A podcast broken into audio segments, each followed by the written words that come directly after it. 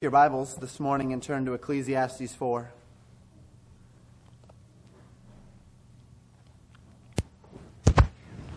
Ecclesiastes 4, verses 4 through 6 this morning. We have slowed down, as you've noticed, for this portion of Scripture.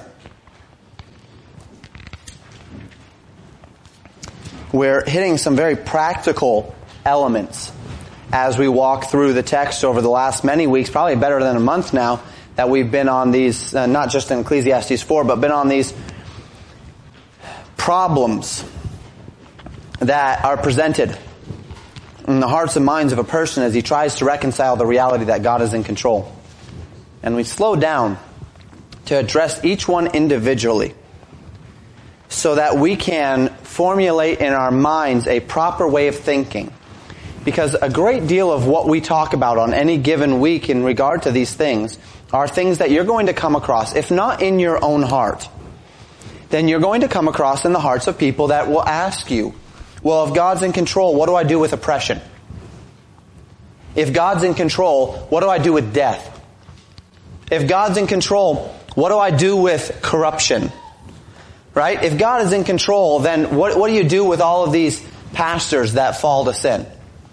What do you do with all of these people in, that are sitting in the pews that pretend to be so good and then they get up and they leave and they live horribly? What do we do with the tears of the oppressed? With the children that are dying? With the people that are, that are being cheated and robbed? What do we do with that when God is in control, if God is in control? What do we do with death if God is in control? People dying. Young people dying. And so we talked about those. Today we talk about ambition. Now, as I say ambition, it's probably not the best title because ambition in and of itself is not a bad thing at all. Uh, I, I, could wish that myself was a, a little bit more ambitious. There are some people that are very ambitious and it's not necessarily a bad thing. But there's a problem that comes with ambition. Not so much the ambition itself that's the problem, but it's how others respond to the ambitions. It's how others respond to success that we're going to talk about today. We're going to talk about a po- portion of man's heart that we can call it covetousness, we can call it jealousy, we can call it lust, but it's something that we find and it's something that is very, very relevant to today's society. And so we're also going to have a little bit of an, of an economics discussion as we talk about these things today, as we try to piece together Solomon's trouble in this next area of life. And the Bible says to us in verse 4 of Ecclesiastes 4, Again I considered all travail and every right work, that for this a man is envied of his neighbor. This also is vanity and vexation of spirit. Maybe I should have titled this The Problem with Envy. Solomon is thinking about travail. And as he talks about this, he's talking about the right works that are done. In other words, good, hard work. My wife and I were out Friday night. Uh, we're, we're digging a trench in our yard to uh, get water a little bit farther from the house. And as we were digging, I was telling her that it feels so good to be outside again, doing some good, hard work.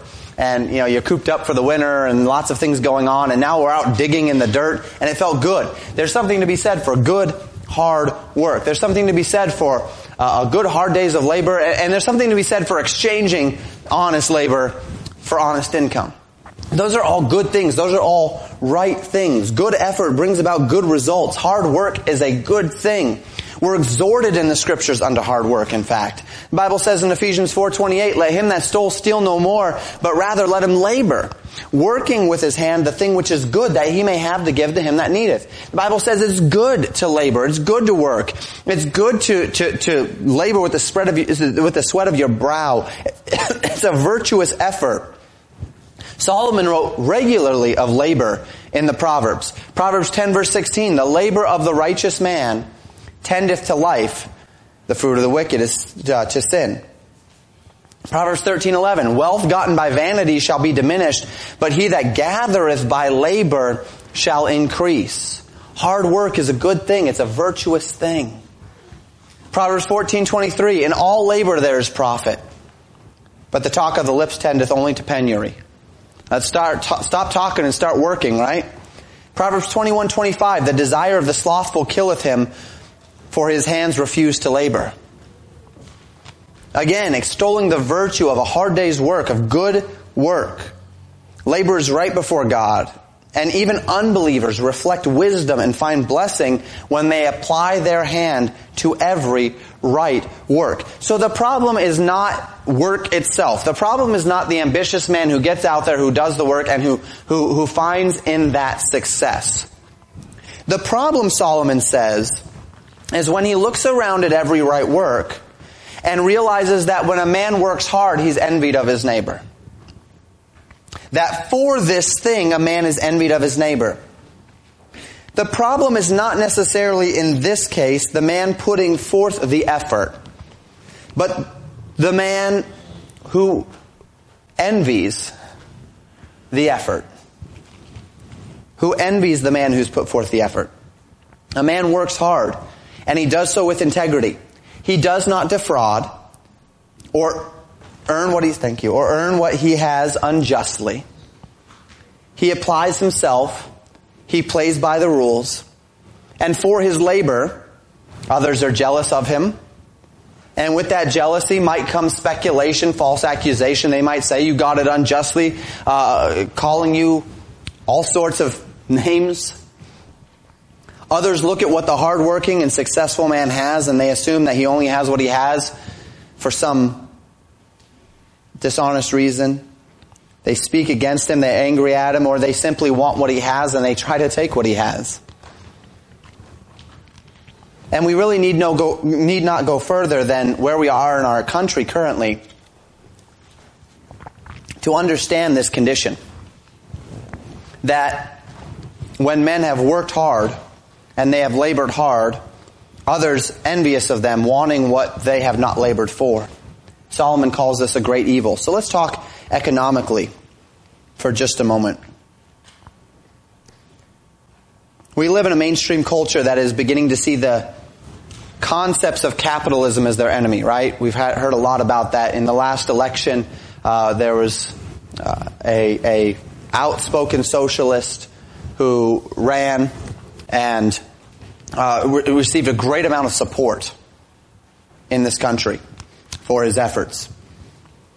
In the minds of this group of people, free market capitalism is a system of greed and wealth whereby the wealthy and powerful seek to profit off the backs of those who are weak and poor, exploiting them for gain.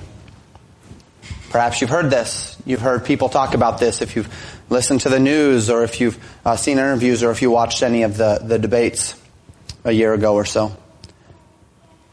Others have and they don't. Some have and some don't.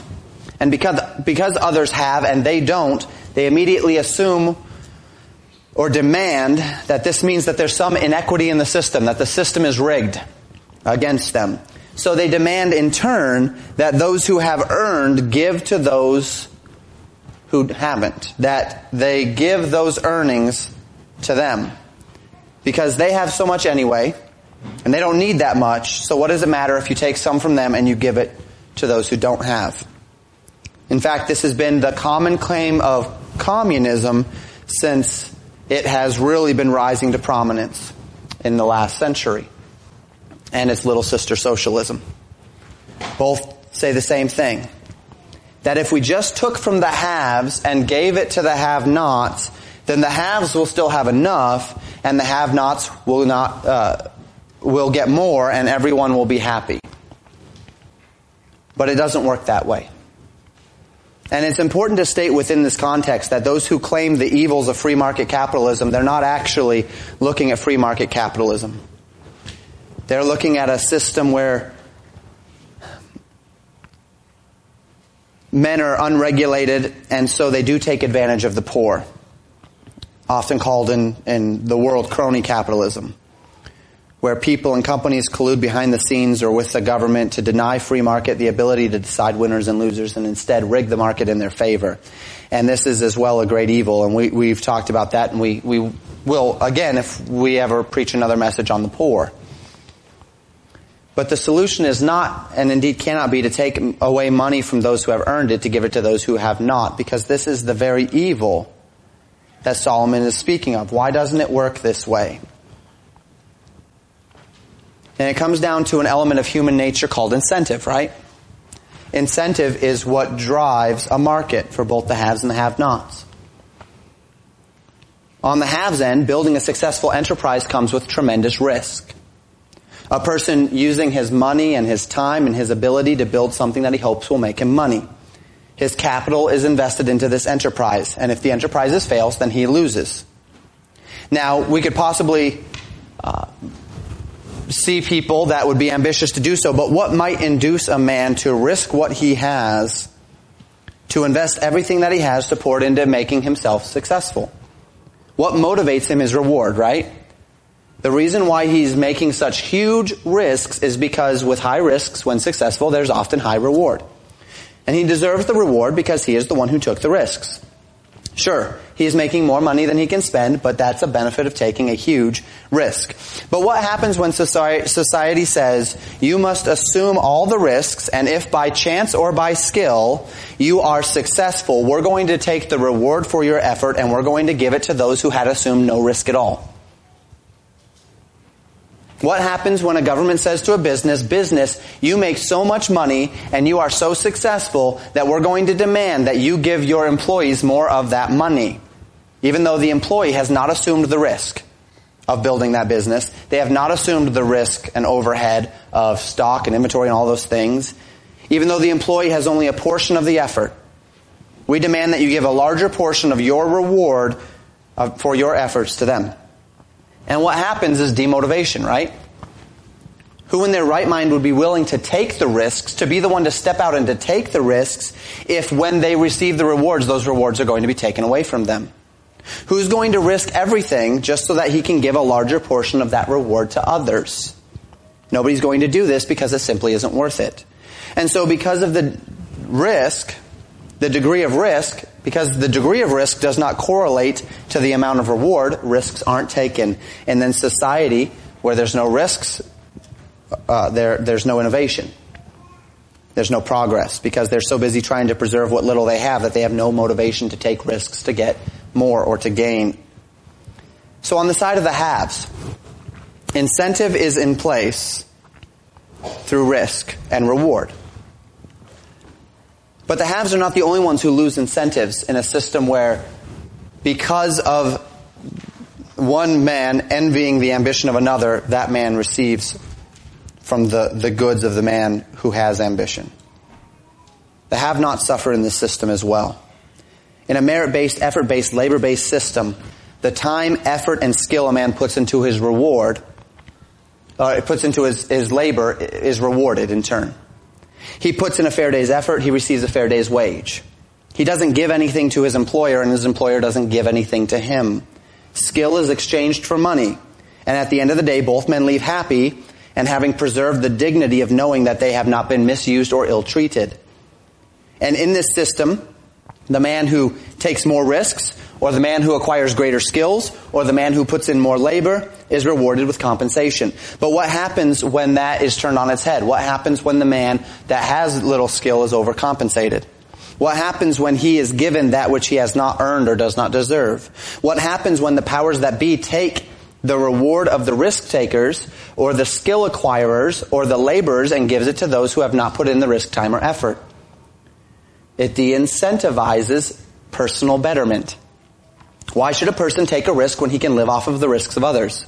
Why should a person put in the time to acquire a skill when he can live off of the skills of those who have? Why should a person labor long hours when he can have the money others uh, uh from others who do? And so the have-nots are, com- are not compelled to better themselves because they're receiving handouts. And society does not progress because it fails to innovate. When pay, people regularly receive money which they have not earned and do not deserve, they become demotivated thus to take risks, to acquire skills, or to put in the labor necessary to better themselves. And as we say that, let me just make one thing clear once again, as we've said several times before.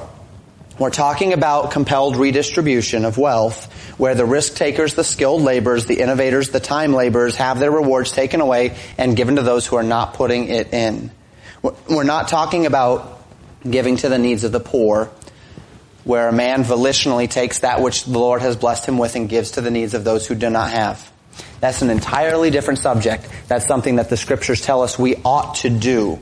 In fact, consider what the scriptures have said, and we've talked about it before, about the poor. To the chief musician, a psalm of David, Psalm 41:1, Blessed is he that considereth the poor. The Lord will deliver him in time of trouble. Psalm 82, 3 and 4. Defend the poor and fatherless. Do justice to the afflicted and needy. Deliver the poor and needy. Rid them out of the hand of the wicked. Proverbs 17:5 Whoso mocketh the poor reproacheth his maker, and he that is glad at calamity shall not be unpunished. Proverbs 19:17 He that hath pity on the poor lendeth unto the Lord, and he and that which he hath given he uh, will he that's the Lord pay him that's the man who had pity again. Proverbs 21:13 Whoso stoppeth his ears to the cry of the poor covers his ears doesn't want to hear it doesn't want to see it he also shall cry himself but shall not be heard. Proverbs 28, 27. He that giveth unto the poor shall not lack, but he that hideth his eyes shall have many a curse. And for good measure, let's hit the New Testament. James 2 verses 15 and 16.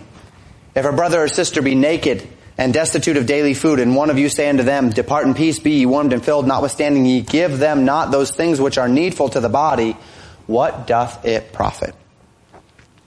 As we've mentioned, we as believers can develop an unfortunate tendency which we must fight at every turn. This tendency is to assume upon the conditions of a man that because we believe a man should labor for his daily bread and because we believe that a man does not work he should not eat as 2 Thessalonians 3:10 tells us we can be tempted to fail to have pity for the poor. When we see a beggar on the street we might be more likely to yell go get a job than to give him a $5 bill. We envision him going and spending his money on all sorts of things that he doesn't need. Or, as they've caught on hidden cameras before, the guy finishing his begging and going and getting into his brand new truck and going to his big home with his three car garage, right? And we envision that, and indeed they are out there, but when we allow those who do take advantage of the system to callous us against those who are not, we put ourselves in a dangerous place of indifference. And this does not please the Lord. And so as we consider these verses, it's, uh, verses, it's important for us to d- discern the difference between what we're talking about here. Say, Pastor, what are we talking about here? Why have I gone on this economics rabbit trail? Well, because what we're talking about in verse 4, what Solomon sees as a great evil is when he sees men who have labored and who have worked hard for what they have earned, and then he is envied of his neighbor. That his neighbor gets upset and envies him for what his hard labor has earned him. And the idea of envying that which somebody else has by their hard work is that I'm not willing to put in the work, but I'm upset at you for having something that I don't when you have put in the work. And Solomon says that this mindset is a great evil. And this great evil is actually the mindset that has compelled the anger of society today. Where they want wealth distribution, where they want things to become more fair, right? Pay their fair share. All of that stuff that was going on over the past eight years or so. All of those things are an outworking of this great evil where a man works hard for that which he has and then for that hard work he is envied of his neighbor. His neighbor wants it and his neighbor intends to take it from him. Solomon says that this is a great evil.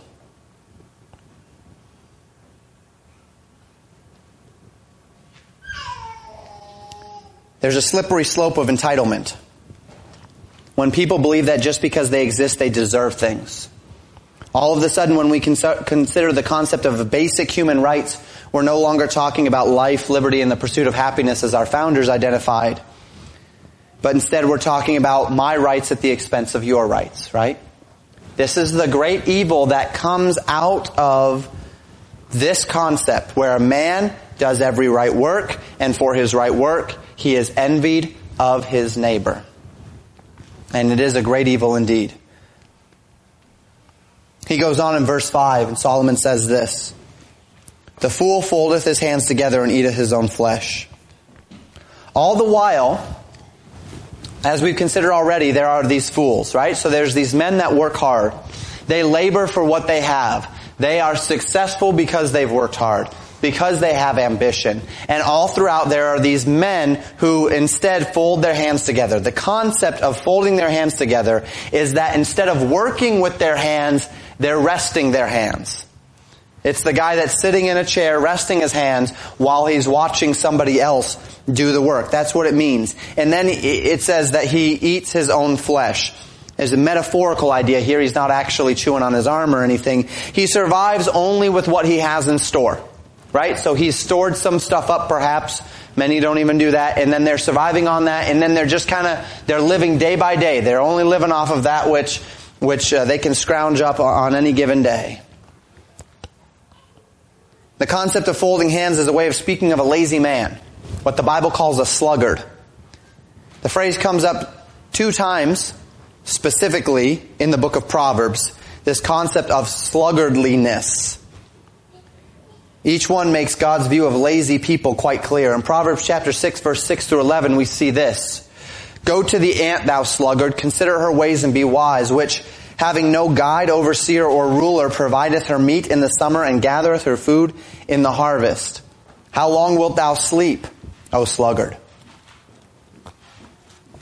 When wilt thou arise out of thy sleep? Yet a little sleep, a little slumber, a little folding of the hands to sleep. So shall thy poverty come as one that travaileth, and thy want as an armed man.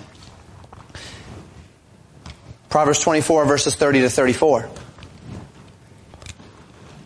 I went by the field of the slothful, and by the vineyard of the man void of understanding, and lo, it was all grown over with thorns, and nettles had covered the face thereof. And the stone wall thereof was broken down. Then I saw and considered it well. I looked upon it and received instruction. Yet a little sleep, a little slumber, a little folding of the hands, there it is, a little folding of the hands to sleep. So shall thy poverty come as one that travaileth, and thy want as an armed man. In both of these cases, we see the expectation or, or, or, the, the view of a lazy man. A man that has no initiative, a man that's not willing to get out and do the work. And Solomon says, I looked and I saw men that worked hard and for that a man is envied of his neighbor, but then I also saw the man folding his hands eating his own flesh. He says there's a disparity here and it's a great evil. We already mentioned it, but in 2 Thessalonians chapter 3 verses 10 through 12, Paul says this, For even when we were with you, this we commanded you, that if any would not work, neither should he eat. For we hear that there are some which walk among you disorderly, working not at all, but are busybodies. Now them that are such we command and exhort by our Lord Jesus Christ that with quietness they work and eat their own bread. Shut your mouth and get to work. Stop talking and start doing, right? And all of this helps form our understanding of, of what it means to be a lazy man. And it brought this concept, these concepts, brought Solomon to an interesting conclusion in verse 6. He says this, Better is a handful with quietness than both hands full with travail and vexation of spirit. So the reason why we can bring this back to ambition is Solomon actually said, because man envies you for your hard work and for your labor, it's actually better in Solomon's mind to have just a little bit to where nobody wants what you have, nobody envies what you have, but it's enough to live on, than to have a great deal. But he's looking at both of these evils. And he's seeing this trouble and it's leading him to a mindset where he says, is God really in control? Remember, we're looking at different things that are, are, are threatening that phrase, threatening what he said in verses 1 through 15 of chapter 3 that to everything there is a season, to every work under the sun, that God hath made all things beautiful in his time. And he says, look at the, look at the heart of man. That a man works really hard, he's envied of his neighbor, then there's these other people that are lazy and they want what they haven't earned. Better just to have a little bit than to have to be a part of this whole messy system of greed and of envy and of lust. And can God really be in control when we see all of this greed and envy and lust operating in the system. And so Solomon says it's actually better to have just enough than to be very wealthy. Now this is not doctrine. This is not saying wealth is sin. It's a principle. And one that's not just found here in Ecclesiastes. In Proverbs chapter 30 verses 7 through 9, the son of Jakeh says this. Two things have I required of thee. He's praying to God. Two things have I required of thee. Deny me them not before I die. Remove from me vanity and lies. Give me neither poverty nor riches. Feed me with food convenient for me. Lest I be full and deny thee and say, Who is the Lord? Or lest I be poor and steal and take the name of my God in vain. Agur prays to God that he might experience neither riches where he would be compelled to deny God because he has become self-sufficient and so does not need God's help or provision for that which his wealth can easily supply. Or poverty, that he might be compelled to steal and so blaspheme the name of God who in his law commands thou shalt not steal. Again, he's not saying that riches are evil or poverty is evil, but what he's saying is there's a temptation upon the, the rich man to deny God by saying, I can handle everything with money. And there's a temptation upon the poor man to blaspheme God by stealing that which is not his own. And so Agur says, God, if you would be good to me, let me just be right in the middle where I have enough to live, but not enough to compel me not to trust in you. And I don't lack so much that I have to feel like I need to steal. And here we find what Aristotle called the doctrine of the mean. Others have called it the golden mean. In mathematics, the mean is the average, where one adds up a set of numbers, then divides it by the number of numbers that you're counting, and you reach the mean. You reach the average. In philosophy, as Aristotle used it, and as we might think of it here, it is the happy medium between these two temptations where to divert in one direction or the other is to find a place of danger, imbalance, or compromise. It is in many ways the essence of the Christian experience where we walk in the Spirit. On one side we have licentiousness, on the other side we have legalism, and God asks us to walk that balance. It is also in many ways the essence of life, where we seek to walk in simplicity and sincerity with the world around us uh, being evil.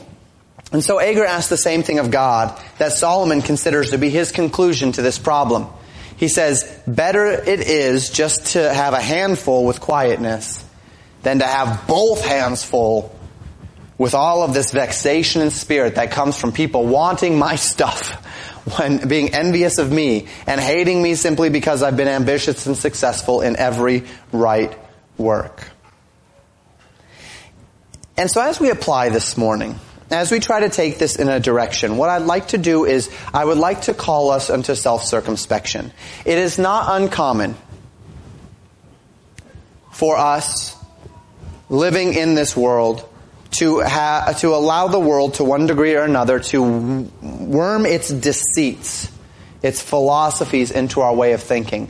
We've seen it in the church over the past many decades, uh, pervasively, right? We've seen how um, the the uh, heavy emphasis upon feminism has entered into the church. We've seen the heavy emphasis uh, on uh, um, on uh, moral indiscretion has entered into the church. We've seen those things. We've seen how churches have tried, as they have allowed culture to get into the church, they've tried to justify those things in light of God's Word. And we are also seeing this, and, and, and it's been quite regular among uh, many groups, we're, we're seeing this in regard to this concept, this evil of right work and envy. And I'd like for us to take a step back this morning and help realign our hearts and our minds so that as culture heads in this direction, a direction where they want to take from those who have earned to give to those who have not, that we have adjusted our hearts to properly understand where we stand in this. And this is the blessing of Ecclesiastes. Ecclesiastes is helping us relate ourselves to the world that is around us. That's the whole point of the book. That's what Solomon has been doing. Solomon has been saying, I went out into the world and I did the work and I saw the things and I followed my heart and I listened to its philosophies and I found out that it, it comes up wanting. And so the first question, is your heart full of envy at the haves? Do you find yourself always looking at wealthy, successful, whatever it might be, and envying them for what they have and you don't? Have you been lured into the blind foolishness of our day which believes that it is the duty of the haves to give you the fruit of their efforts simply because they have it and you do not? Now, uh, a large number of us aren't in the public school system, and so you won't have this being preached to you, but particularly for those young people that are, may I encourage you to be careful. Because you're going to be hearing this a lot. And you're going to have teachers that want to direct you into this mindset. And we need to resist steadfastly this lie and assume a biblical perspective of honest labor. This is a doctrinal message. This is not a political message. This is not implicitly an economic message. This is a doctrinal message because labor, hard work, and effort is a doctrinal issue.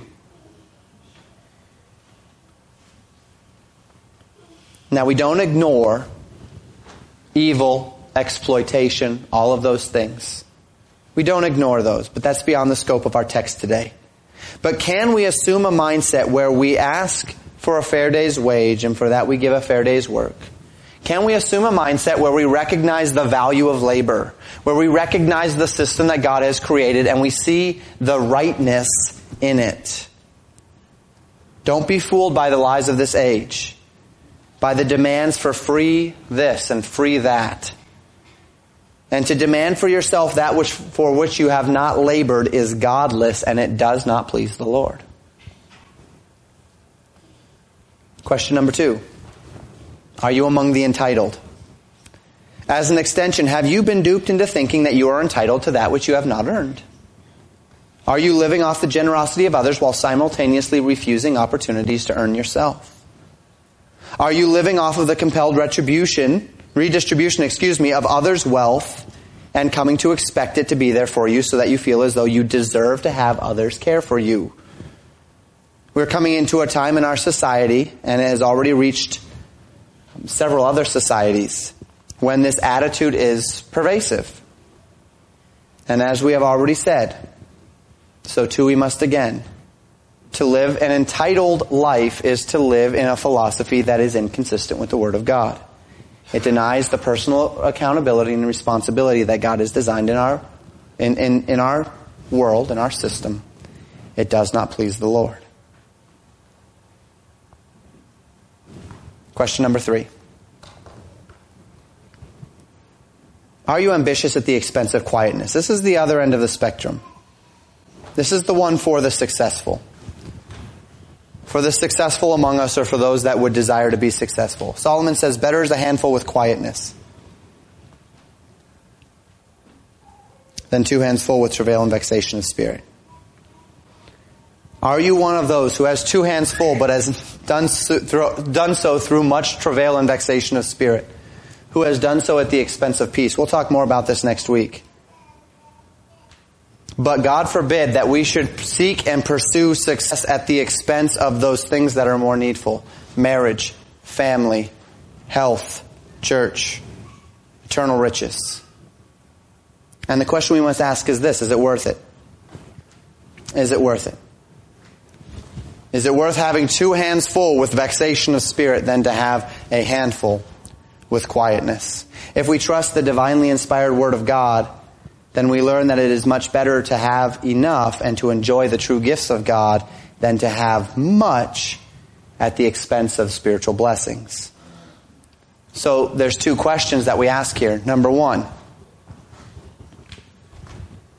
are you, when you, when, when you have a mindset, when you think toward what you are going to do, when you think toward the future, or when you think toward now, or when you think toward how you're going to act, is it all about money? Are you dictating your career choice? Are you dictating everything around money? You want those two handfuls, and you'll take it with vexation of spirit rather than, rather than that handful with quietness. May I, may I warn you against that philosophy. And may I warn you as well, and again, we'll talk about this more next week, to always keep in your mind to always keep at the forefront of your mind that God is the one who provides. If we trust the divinely inspired Word of God, then we know that God will provide. And for us to spend all of our ambition to the, to the ex- expense of other more needful things on wealth is to waste that ambition. One day this life is gone, we pass into eternity, we cannot take that with us. And one final statement as we close. Man can find lasting satisfaction. It's the point that we've made every week and will continue to make. Solomon is looking at all of the things that the world has to offer and he says, I just, I couldn't find in it lasting satisfaction. You look at what's happening in the world today, you look at what's happening economically, you look at the mindset of the people as it is transitioning, as God's people reject God and the, and the light of God's Word, they're rejecting personal accountability, they're rejecting personal effort, they're rejecting responsibility, they're rejecting these things. We become an entitlement and a handout culture. We expect others to do for us what we will not do for ourselves and in it will not be lasting satisfaction. But there is lasting satisfaction to be had. And as always, I'll point you to one verse, and we'll look at that verse, or one passage. We'll look at that passage as we close. 1 Timothy chapter 6, verses 6 through 12. The Bible says, But godliness with contentment is great gain. For we brought nothing into this world, and it is certain that we can carry nothing out. And having food and raiment, let us therewith be content. But they that will be rich fall into temptation and a, and a snare, and into many foolish and hurtful lusts, which drown men in destruction and perdition. For the love of money, not money itself, mind you, but the love of money is the root of all evil, which while some coveted after, they have erred from the faith, and pierced themselves through with many sorrows. But thou, O man of God, flee these things and follow after righteousness, godliness, faith, love, patience, meekness. Fight the good fight of faith. Lay hold on eternal life, whereunto thou art also called, and hast professed a good profession before many witnesses. Can we, as we align ourselves with God's Word, as we understand what the Bible says about the poor, as we understand what the Bible says about labor, as we understand what the Bible says about wealth, can we seek that which is above can we look to that which is best? And uh, whether the Lord would make us wealthy or whether the Lord would not make us wealthy, whether, whether we would have earthly success in, in, in that realm or whether we would not have earthly success in that realm. Can we keep the main thing the main thing? And follow after righteousness, godliness, faith, love, patience, and meekness above all. Knowing that it is in these things that we have those eternal riches. Maybe you need to reorient your mind today. It was a bit more of a, of, a cultural statement sermon today than anything else. But may I encourage you, if your mind has been uh, cluttered by this a little bit, if as you've listened to the arguments of people on both sides of, of the spectrum in this culture, if culture has begun to make, if, if, if sinful culture, if unbiblical culture has begun to make inroads into your heart, would you, would you cut that off today and would you bring yourself back to the principles of God's Word? Recognizing that that's not how God has designed things. Yes, it is a great evil, but it doesn't compromise God's control. God is still in control. And there's coming a day where He'll make it all right. Let's close in prayer.